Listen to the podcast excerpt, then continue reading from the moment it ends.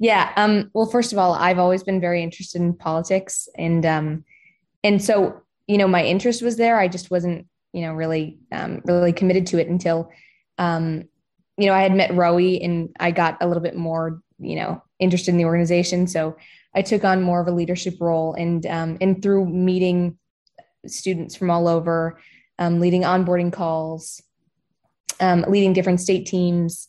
Uh, over the summer, you know, working um, as a summer intern, I I really was able to dive deep into the movement, and through talking to so many students that were as interested as I came to be, I think that's what that's what um, you know propelled my interest even further.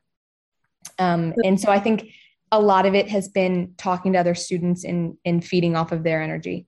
I think one of the perks of being a part of an organization that includes over 700 students across um, across the U.S. is that you meet so many different people. I've met um, I met someone from Alaska, which I don't think many people can say.